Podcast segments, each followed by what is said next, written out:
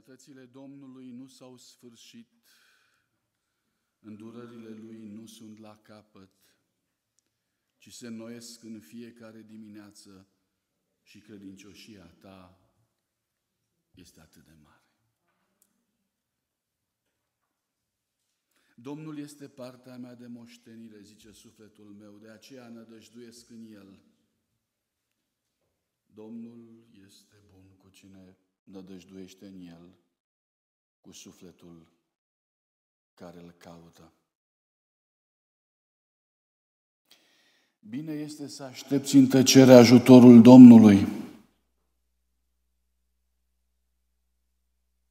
Este bine pentru om să poartă un juc din tinerețea lui.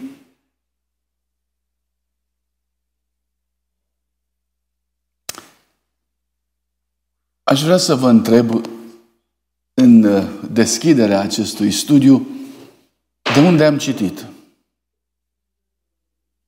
Mulțumesc. Plângerile lui Ieremia. Ce m-a fascinat în plângerile lui Ieremia este faptul că Ieremia, în plângerile lui, citează din. De unde citează versetele pe care tocmai le-am citit? Din psalmi. Eh, cu alte cuvinte, ce se întâmplă aici este un lucru fascinant. Ieremia plânge împreună cu David. Ieremia își găsește resursele sale în David, în rugăciunile lui. Um, această perspectivă și acest paradox aș dori să-l urmărim după amiaza asta. Sufletul lui David. Modul în care putem să-l înțelegem. De ce Domnul Isus Hristos este numit la un moment dat Fiul lui David și de ce se identifică atât de bine Domnul Isus Hristos cu David și David cu Domnul Isus Hristos?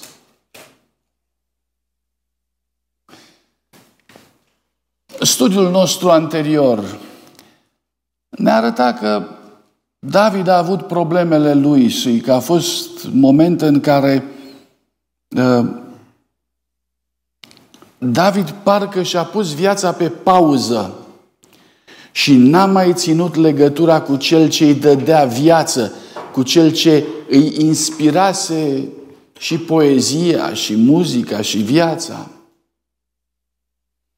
A fost momente în care viața lui David a fost o viață fără psalmi. Izvorul bucuriei și al mulțumirii a înghețat pentru o vreme.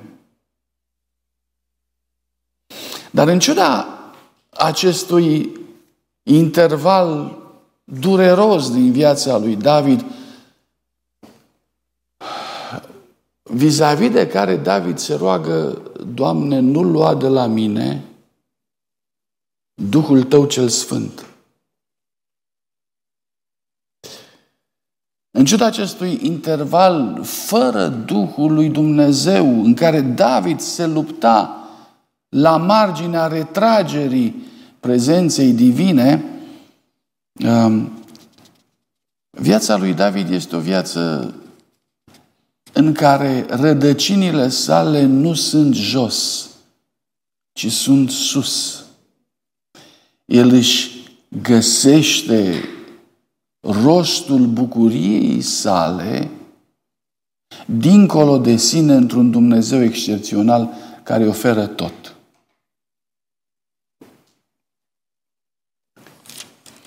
Tot în plângerile lui Ieremia, în capitolul 4 cu versetul 20,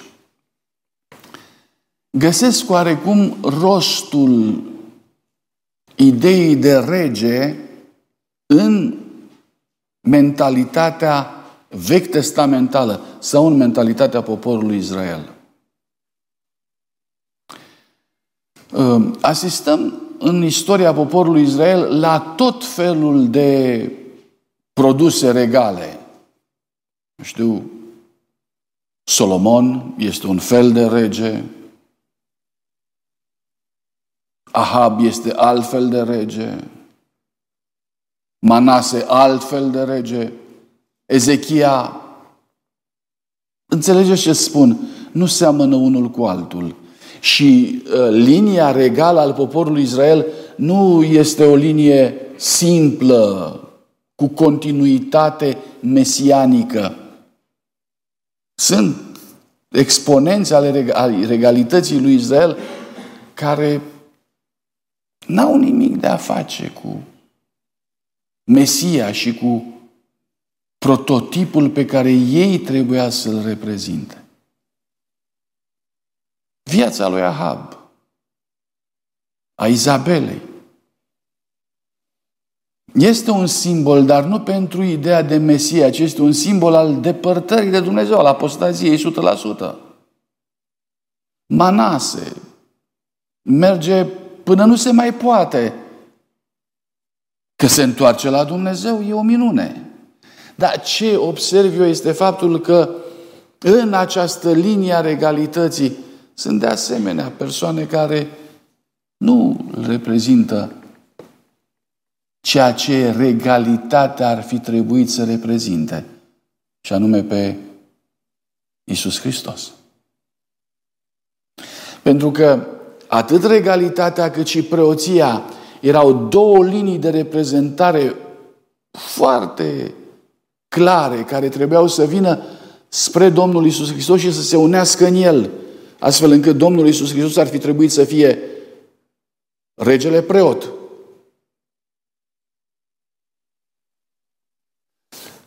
Cele două instituții își vor găsi împlinirea în Domnul Isus Hristos și El va fi singurul care va moșteni această dublă calitate.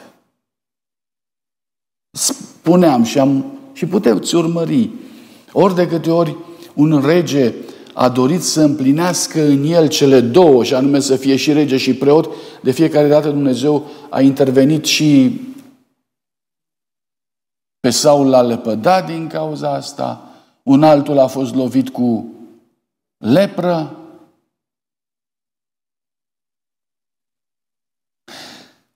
Pentru că nimeni pe pământul ăsta nu putea să unească, de fapt, în sine, în întregime și în totalitate, slujba de răscumpărare împreună cu slujba de eliberare, de mijlocire. și așa mai departe.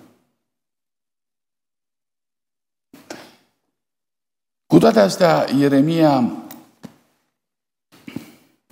vine și când vorbește despre regele lui Israel, despre regalitate în general, vorbește în următoarele cuvinte. Ieremia, deci plângerile lui Ieremia 4 cu 20. Suflarea vieții noastre, unsul Domnului, a fost prins în gropile lor, el despre care ziceam, vom trăi sub umbra lui printre neamuri. tot ca o paranteză explicativă.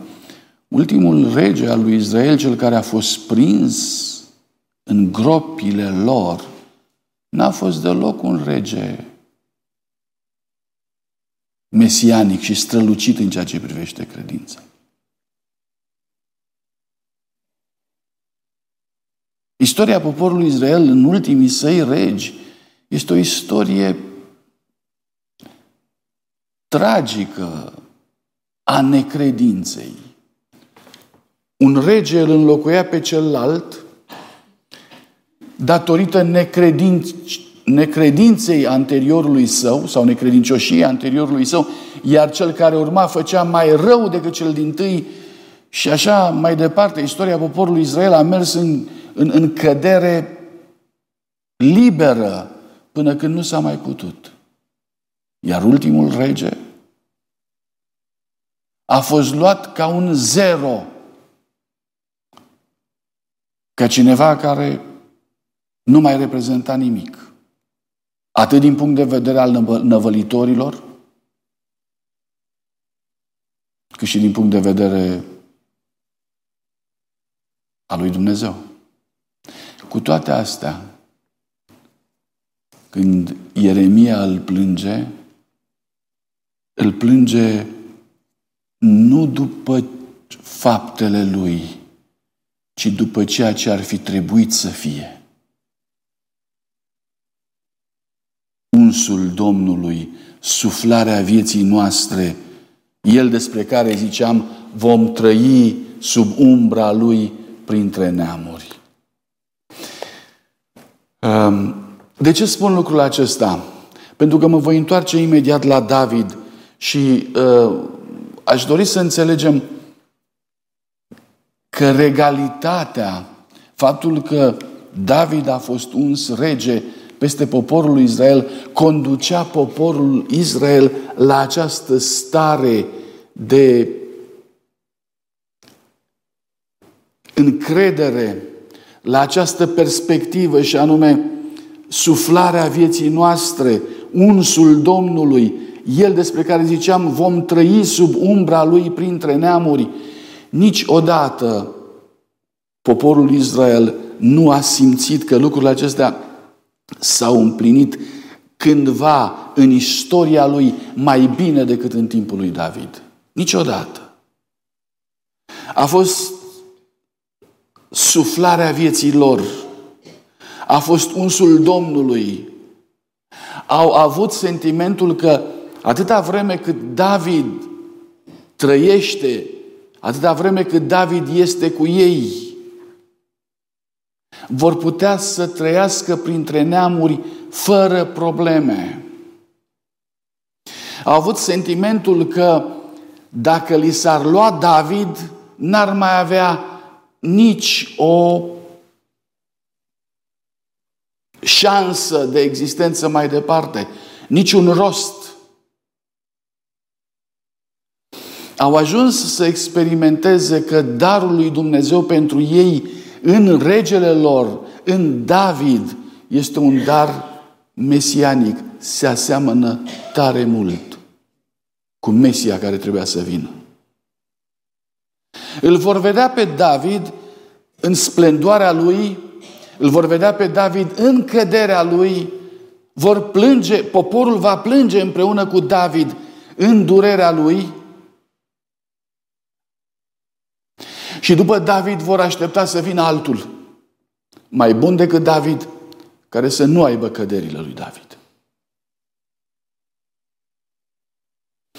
Este și frumos în această legătură a poporului cu David, este și multă durere aici. Pentru că în măsura în care această nădejde a înflorit în poporul evreu, în poporul lui Dumnezeu, în aceeași măsură poporul lui Dumnezeu a plâns dezamăgire atunci când David îi va dezamăgi pe ei și pe Dumnezeu. Și asta i-a făcut la un moment dat să zică nu e El Mesia. Ca El, dar mai bun, trebuie să vină mai departe altcineva. N-ar fi trebuit să vină așa, să fie așa. Nu, n-ar fi trebuit să fie așa.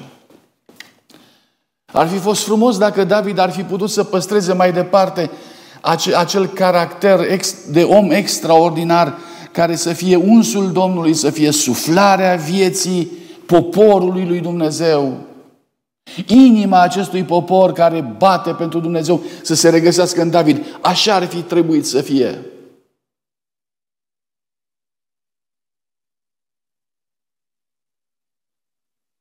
Dar David învins nu este altceva decât o mărturie a faptului că trebuie să vină Mesia pentru ca să-și salveze poporul cu adevărat.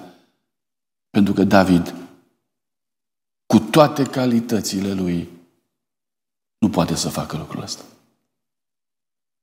Este un fel de cântec de jale, dar și de speranță în același timp. Și vrea să vă invit să deschideți Sfânta Scriptură cu mine în momentul în care David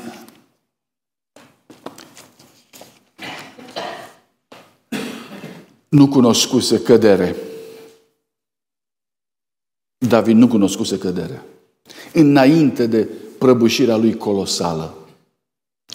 Înainte de acea dureroasă dezamăgire pe care o experimentează el și oamenii lui. Este momentul în care David încă urcă.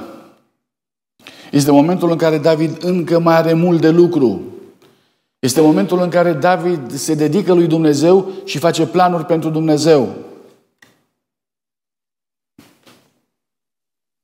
Este momentul în care David aduce templul la Ierusalim, iertați-mă, aduce chivotul la Ierusalim, îl pune într-un cort ca să aducă binecuvântarea la Ierusalim și după aceea îi spune lui Dumnezeu, Doamne, ceva nu e în regulă. Eu am o casă de cedru și eu am adus chivotul din casa lui Obededom la Ierusalim, acolo stătea în casă, iar la Ierusalim eu am pus chivotul în cort. Eu stau într-o casă de cedru, iar chivotul Domnului stă într-un cort.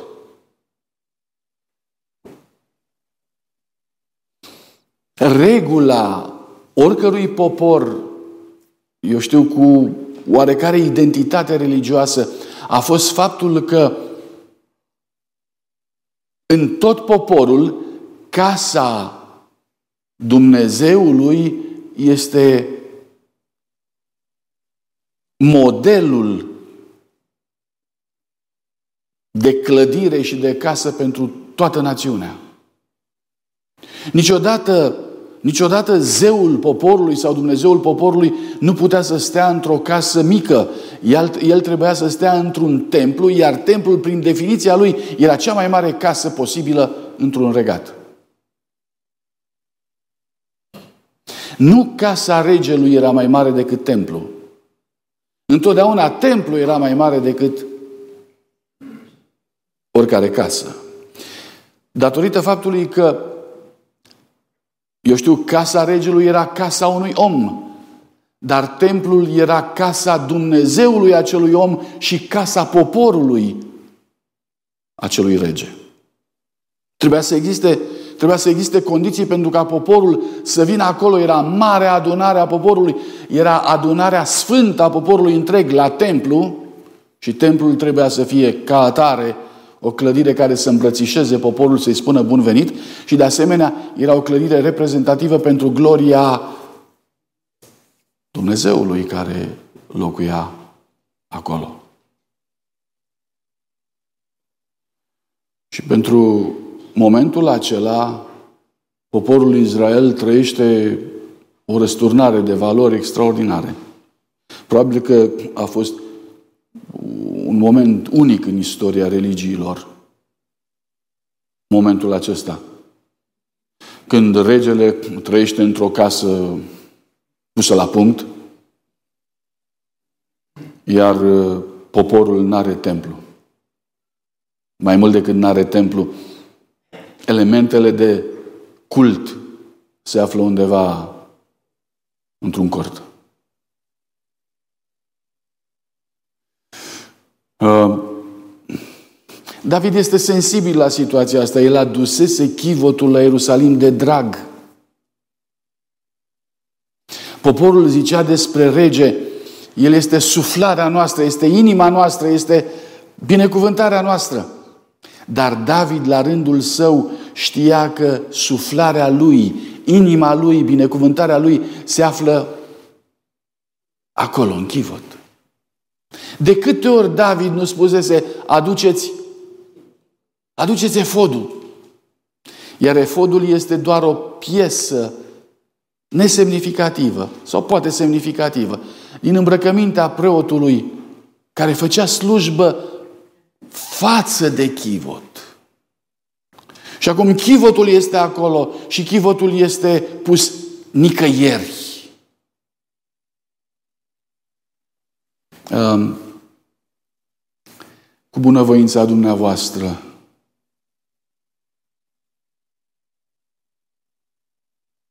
Cred că felul ăsta de a gândi ar trebui să ne aparțină.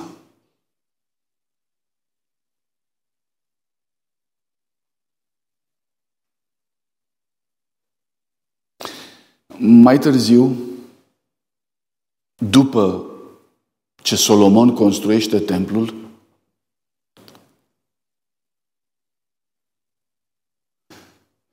babilonienii vin, îl distrug, pentru că există o antireligie față de credința pe care o avea poporul Israel și babilonienii reprezentau această inițiativă ostilă, ei vin, distrug templu, iau tot ceea ce ține de templu și duc la Babilon. Nu chivotul, ci doar sfeșnicul și cu vasele de la templu. Și târziu de tot, poporul întors din robie, ostenit, dar cu dor de Dumnezeu, se apleacă peste pământul unde altădată fusese templu și hotărăsc construirea unui templu nou. Și trag cu cazmaua pe pământ, fac măsurătorile pentru un nou templu și templul ăsta al lui Zorobabel este, vă amintiți? cu mult mai mic decât templul lui Solomon.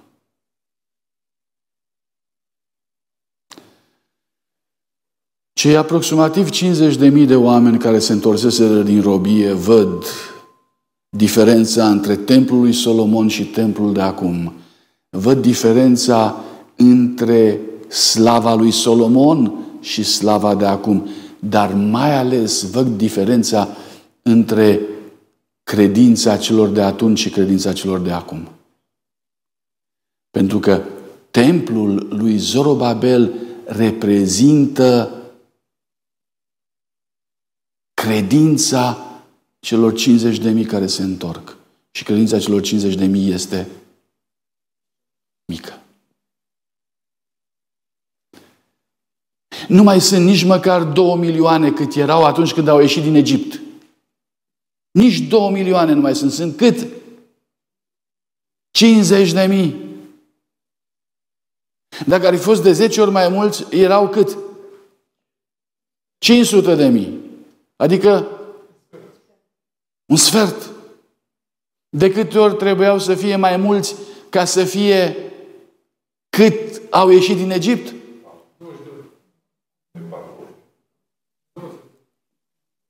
Deci de 10 ori făceau 500 de mii. Și încă de 4 ori.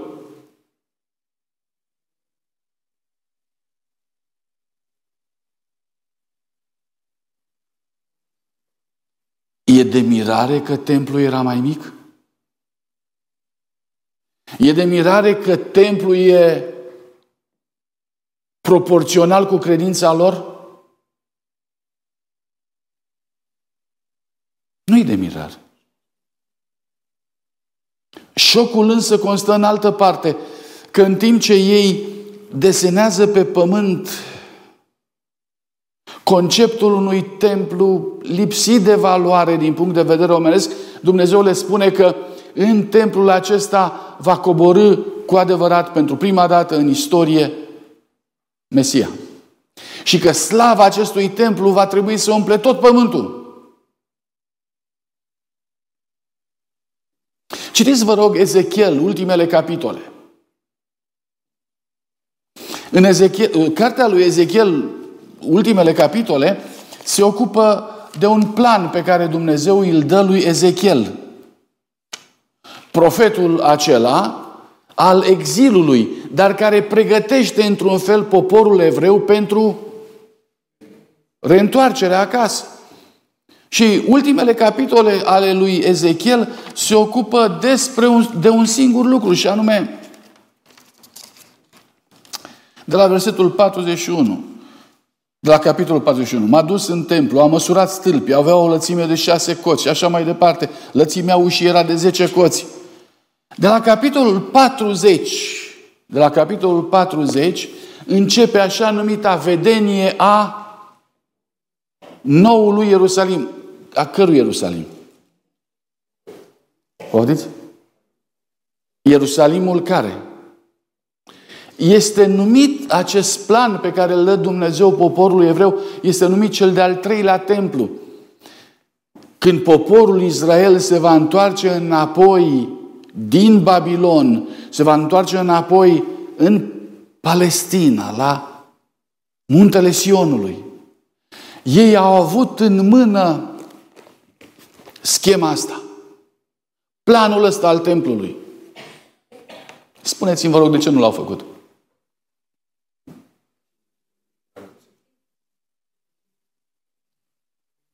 Cu 50 de mii? Templul acesta trebuia să fie mult mai mare decât templul lui Solomon, mult mai glorios decât templul lui Solomon. Era perspectiva lui Dumnezeu în legătură cu asta și spune, uite, așa aș vrea să fie. Și oamenii au zis, bine, Doamne, vrei Tu să fii așa, dar cu cine? Cu mine? Cu noi? Și ei iau schița aceasta a templului de la Ezechiel și o micșorează după credința lor, la dimensiunile lor. Mică de tot. Nouă ne, te- ne trebuie un templu atât, pentru că credința noastră este atât, noi suntem atât, nu contează cât este, nu contează cât este Dumnezeu. Nu contează cât este Dumnezeu. Templul ăsta, în intenția lui Dumnezeu, ar fi trebuit să îl reprezinte pe Dumnezeu și răscumpărarea globală pe care Dumnezeu o pregătise cu ajutorul poporului evreu. Și poporul evreu spune, nu se poate.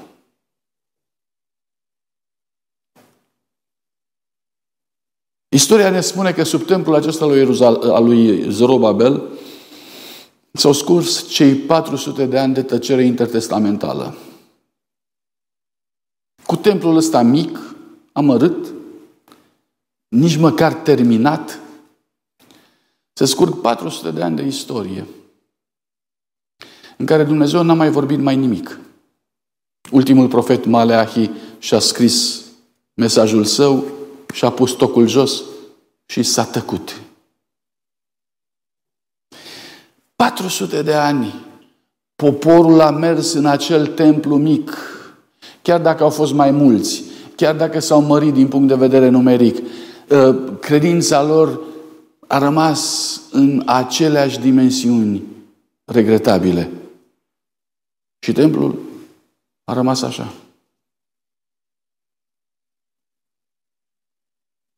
Hm. Ca o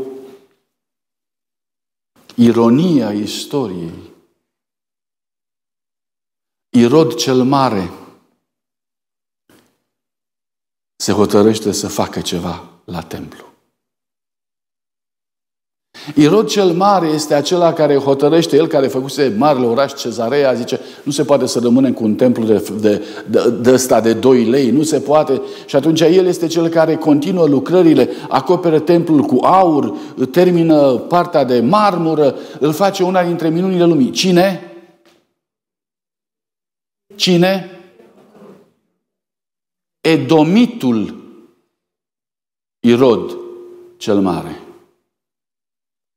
Poporul evreu n-are forța morală, curajul moral să se ridice și să împlinească planul lui Dumnezeu în ceea ce privește închinarea lor, să iasă din anonimatul acela, din cutia aceea mică pe care ei o desenaseră cu creionul, în care ei se limitaseră. Nu au avut curajul să mai iese din ea. Niciodată.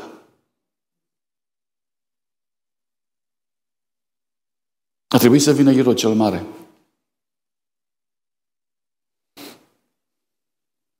Și cu ajutorul bogățiilor Romei să împodobească templu. Istoria este tragică în felul ei. Bătălia pentru Dumnezeu și pentru onoarea Lui este surprinsă de cuvântul lui Dumnezeu în 2 uh, Samuel,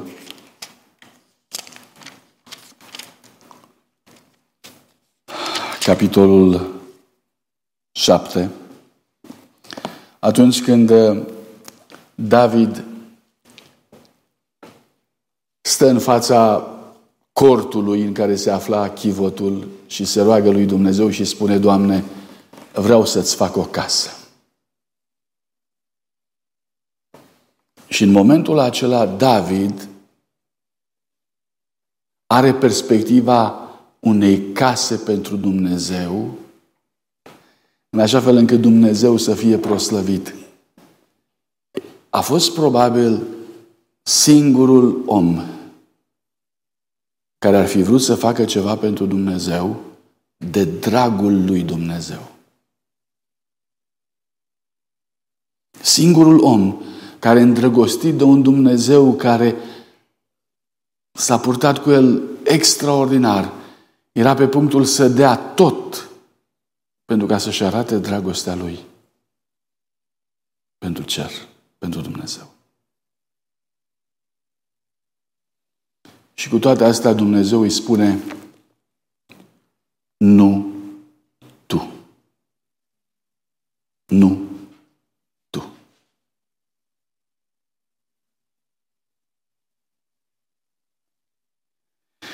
Haideți, haide să citim așa puținele minute care ne-au mai rămas.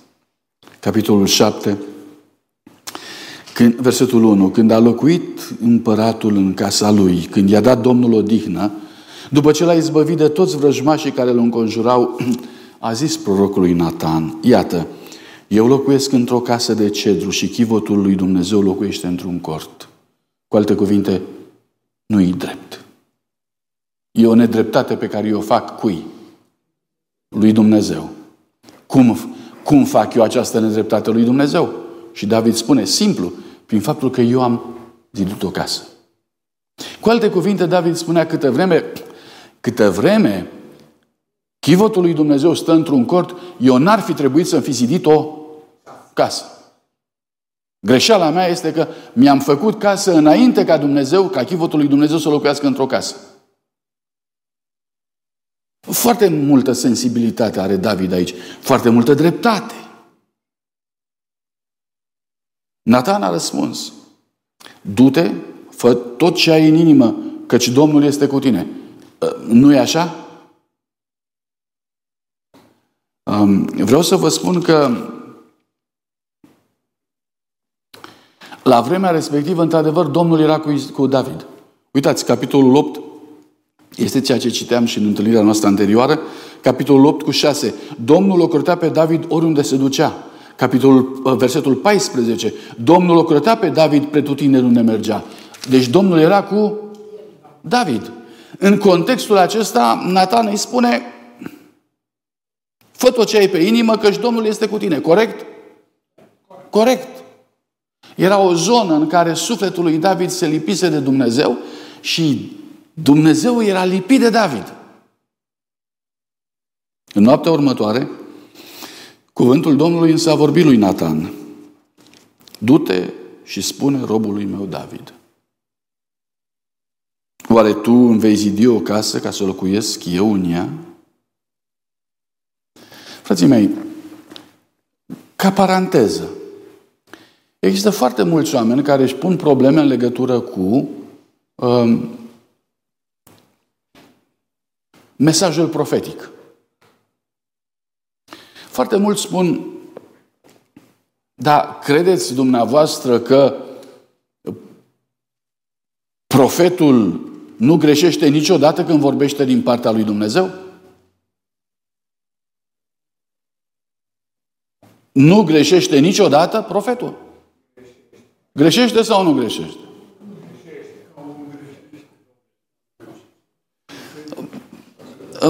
Preiau răspunsul din sală. Ca om greșește, dar ca profet nu.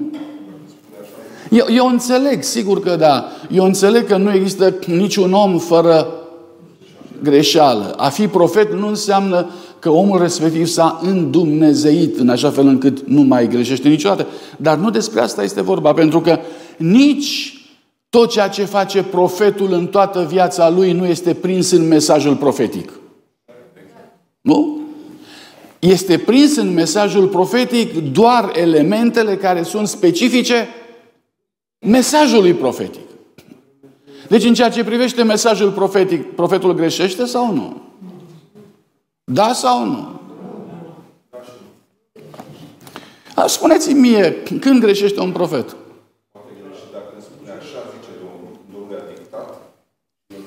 Deci, numai puțin mi se spune, poate, poate, sau nu va greși niciodată când repetă exact ceea ce îi spune Domnul. Dar când nu repetă exact ceea ce îi spune Domnul, poate greși?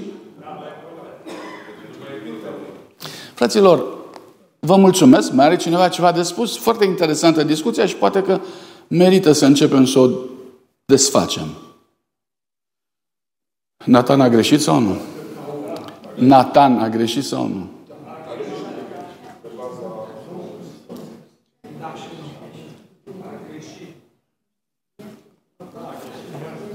Da. Marea lecție nu este dacă a greșit sau nu Nathan. Marea lecție este faptul că Dumnezeu nu lasă niciodată necorectată o eroare. Pentru că noi avem impresia, sau când vorbim de greșeli, noi avem impresia că vorbim despre greșeli care rămân necorectate sau nerezolvate. Dar dacă există vreodată vreo eroare pe care profetul o face, să fim siguri că în mesajul profetic Dumnezeu va corecta și nu va lăsa niciodată mesajul incomplet. Așa se întâmplă aici cu Nathan. Nathan este acela care zice, hai, hai! Nathan, de ce nu întrebe Domnul? Răspunsul este simplu. Dar planurile sunt bune. Ce, de ce trebuie să mai întreb pe Domnul când e vorba să construiești templu? Răspunsul este automat. Hai să facem templu. E nevoie să facem templu. E nevoie să... Fa... Uite, nu-i normal. Uh, argumentul era foarte clar. Chivotul stă într-un cort. Noi toți avem case. Păi nu trebuie făcut uh, un templu. Sigur că trebuie făcut un templu. Hai să-l facem. 100% drept.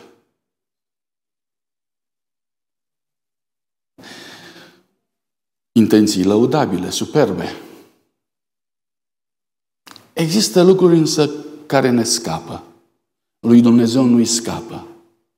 Și de fiecare dată când un profet ar putea să o ia înaintea planului lui Dumnezeu, tocmai faptul că este profet îl face pe Dumnezeu să intervină. Și iată-l pe Dumnezeu care cum intervine și spune um, tu îmi vei zidi o casă să locuiesc în ea, dar eu n-am locuit într-o casă din ziua când am scos pe copiii lui Israel în Egipt până ziua aceasta, ce am călătorit într-un cort drept, drept locuință. Și Dumnezeu spune, care a fost problema mea? Nu am stat bine în cort? Eu am fost mulțumit în cort. Slava mea nu este și nu ține de dimensiunile mobilei sau a cortului care reprezintă casa lui Dumnezeu. Apropo, ce dimensiune avea chivotul? Doi? Nici nu avea doi metri, fraților. A, mulțumesc, așa în metri cam cât avea? O ladă de un metru. O duceau pe umeri.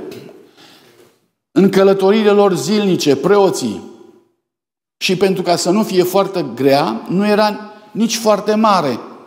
Era mobilă, ușor de purtat, sau poate nu ușor, dar confortabil de, de purtat. Și atunci, nu era impresionantă. Sub ideea aceasta, la un moment dat, poporul Israel, când o vede, o deschid. Ia să vedem ce e atâta filozofie cu lada asta. Și o deschid să vadă ce este înăuntru.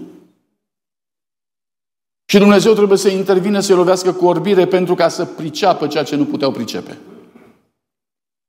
Ieșiseră din Egipt. Piramidele, templele maestoase de acolo, uluiau prin măreția lor. Și au venit în pustie și au făcut uh, o ladă de un metru pe un metru.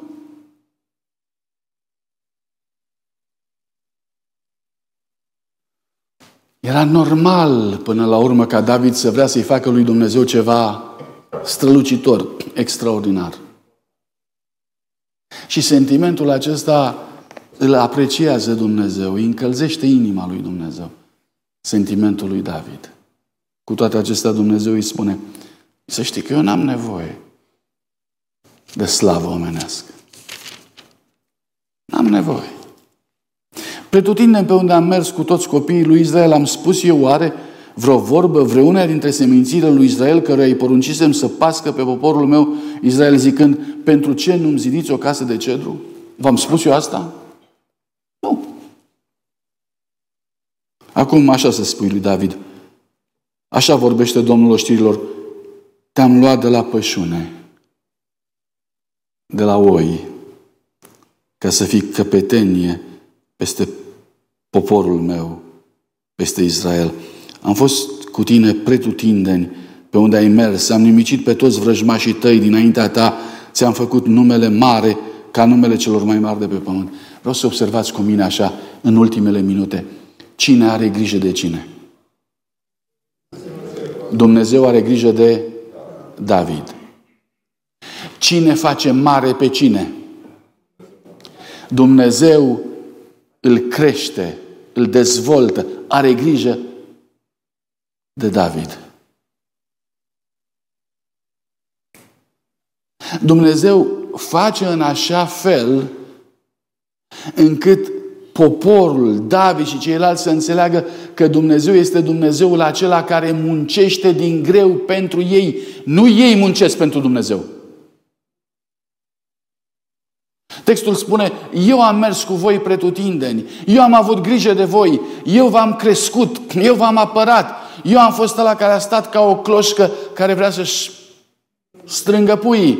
Eu am fost ăla, eu sunt elementul care lucrează pentru voi, nu voi lucrați pentru mine.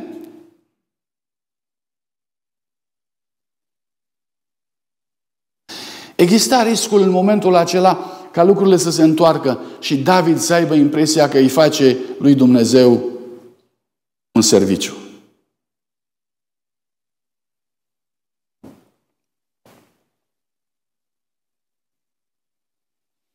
Am dat un loc poporului meu, lui Israel, și l-am sădit ca să locuiască în el, ca să nu mai fie tulburat, să nu mai apese cei răi ca mai dinainte, și ca pe vremea când pusesem judecător peste poporul meu Israel, ți-am dat o dihnă, izbăvindu-te de toți vrăjmașii tăi și Domnul îți vestește că îți va zidi El o casă. Și din nou Dumnezeu ia planul acela și îi mai spune odată lui David, David, nu tu. În primul rând, eu să știi că îți zidesc ție o casă. Eu am stat în cort până acum ca să-ți zidesc o casă. Eu am stat în cort, în cort până acum ca tu să vezi că nu tu ai grijă de mine, ci eu am grijă de tine. Eu pot să stau pe planul 2, ca tu să poți trece pe planul 1. Eu pot să stau în cort ca tu să stai în casă de cedru. Eu pot să stau în cort. Corect? Corect? Dai bine? Ei bine?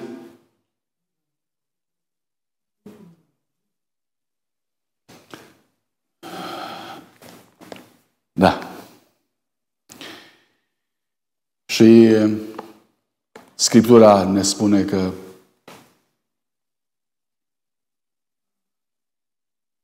procedează Dumnezeu așa pentru ca să stârnească în poporul său iubire și gelozie. Și poporul său să ajungă la concluzia asta. Nu se poate așa. Doamne, faci atât de mult pentru noi. Ne-ai luat de la oi și ai făcut din noi ce suntem.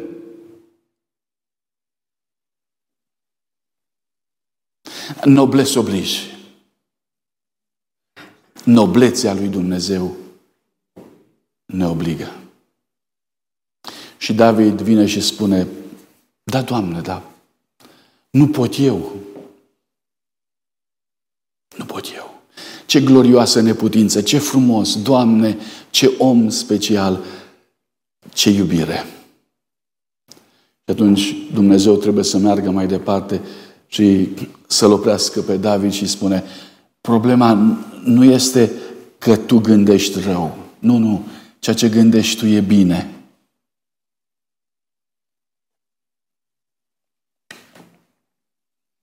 Când ți se vor împlini zilele și vei fi culcat cu părinții tăi, eu îți voi ridica un urmaș după tine care va ieși din trupul tău și voi întări împărăția. El va zidi numelui meu o casă și voi întări pe vecie scaunul de domnie al împărăției lui.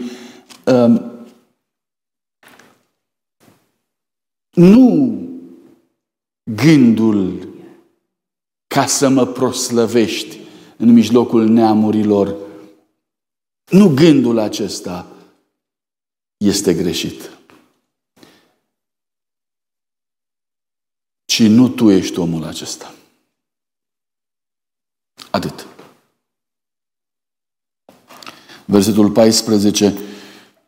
Eu îi voi fi tată și el îmi va fi fiu. Dacă va face răul, îl voi pedepsi cu o nuia omenească și cu lovituri omenești, dar harul meu nu se va depărta de la el, cum l-a depărtat de la Saul, pe care l-am îndepărtat dinaintea ta, ci casa ta și împărăția ta vor dăinui veșnic înaintea mea și scaunul tău de domnie va fi întărit pe vecie. De ce, Doamne? De ce?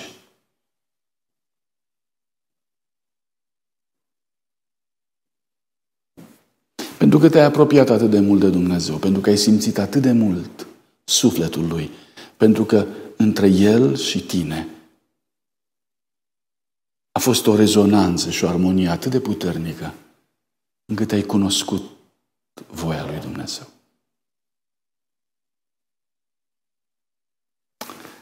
Cunoașterea asta specială de cer pe care a avut-o David, frământarea lui, îl fac pe acest om să fie un prototip excepțional al Domnului Isus Hristos. Și asta mi arată faptul că și eu și cu tine putem să învățăm să gândim ca Dumnezeu. Și eu și cu tine putem să lăsăm ca sufletele noastre să intre în rezonanță cu nevoile lui Dumnezeu, cu planurile lui Dumnezeu. E posibil lucrul ăsta. E posibil să visezi gloria și onoarea lui Dumnezeu ca fiind mai înaltă decât gloria și onoarea ta. E posibil să visezi că venirea Domnului Isus Hristos să fie mai aproape decât oricând în viața ta. E posibil să-L întrebi pe Dumnezeu, Doamne, ce pot să fac pentru Tine, pentru că vreau să fac orice pentru slava și gloria numelui Tău. E posibil ca Dumnezeu să zică, fă orice. Este posibil ca Dumnezeu să-ți spună, nu. Stai mai bine printre ai tăi și rezolvă problemele pe care le ai acolo. N-am nevoie de tine în altă parte. E posibil ca Dumnezeu să-ți arate un viitor total diferit de acela pe care ți l-ai imaginat. E posibil ca Dumnezeu să facă din tine și din mine altceva decât sunt planurile noastre. Dar un singur lucru contează. Dacă chiar vrei ca fiecare zi a vieții tale să fie trăită pentru gloria Lui. Atâta contează. Dacă tu vrei ca să trăiești pentru gloria lui Dumnezeu, de acum înainte, Atunci, cum Dumnezeu va face lucrul acesta este o altă problemă. Dar Dumnezeu va primi lucrul acesta și te va folosi pentru gloria Lui. Nu îl limitați pe Dumnezeu. Mergeți pe planul Lui. Nu vă uitați că ați plecat de la oi. Nu vă uitați de la asta.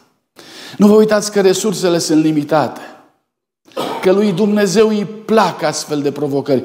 Dumnezeu întotdeauna se întoarce la lucrul ăsta și spune, te-am luat de la oi și am mers împreună cu tine. Asta este frumosul.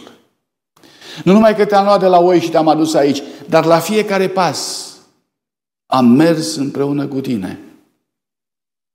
Și zmerenia ta a fost specifică smereniei lui. Gloria ta a fost specifică gloriei lui și ați mers împreună. Haideți să înțelegem din viața lui David că ar trebui să ne punem din nou la dispoziția lui Dumnezeu cu toată ființa. Că ar trebui să-L iubim atât de mult încât să dorim mai degrabă gloria Lui decât viața noastră. Cu orice preț, El mai presus decât noi. Amin.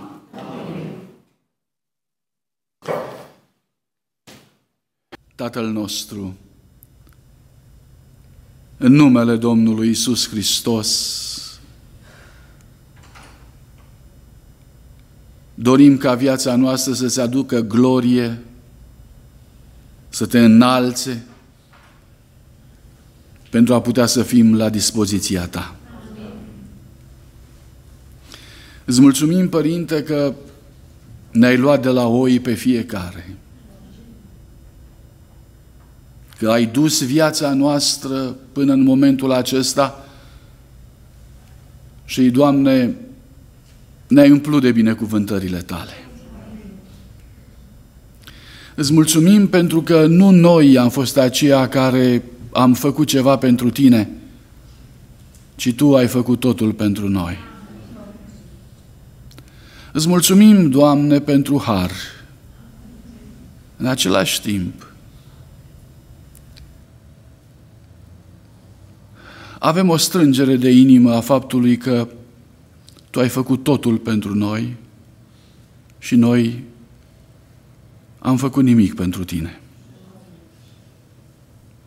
Și stăm, Doamne, înaintea Ta și în după amiaza acestui sabat am dorit să-ți dăm toată ființa. Să fie a Ta, nu pentru că merităm, Doamne, ci pentru că am învățat din mersul nostru împreună cu Tine că nu ne este niciunde mai bine decât în mâna Ta. Și am vrea să-ți dăm, Doamne, tot ce avem. Nu pentru că am vrea să ne plătim din infinita mântuire pe care ai lucrat-o pentru noi, ci pentru că, Doamne, Te iubim cu toată inima și nu știm unde am putea să punem toate lucrurile noastre mai bine decât în mâna Ta. Am dorit, Părinte, să le ascundem acolo. Am dorit să le punem acolo. Și în felul acesta, gloria Ta să se mărească, împărăția Ta să meargă înainte și numele Tău să se înalțe prin micile noastre iubiri, prin micile noastre dovezi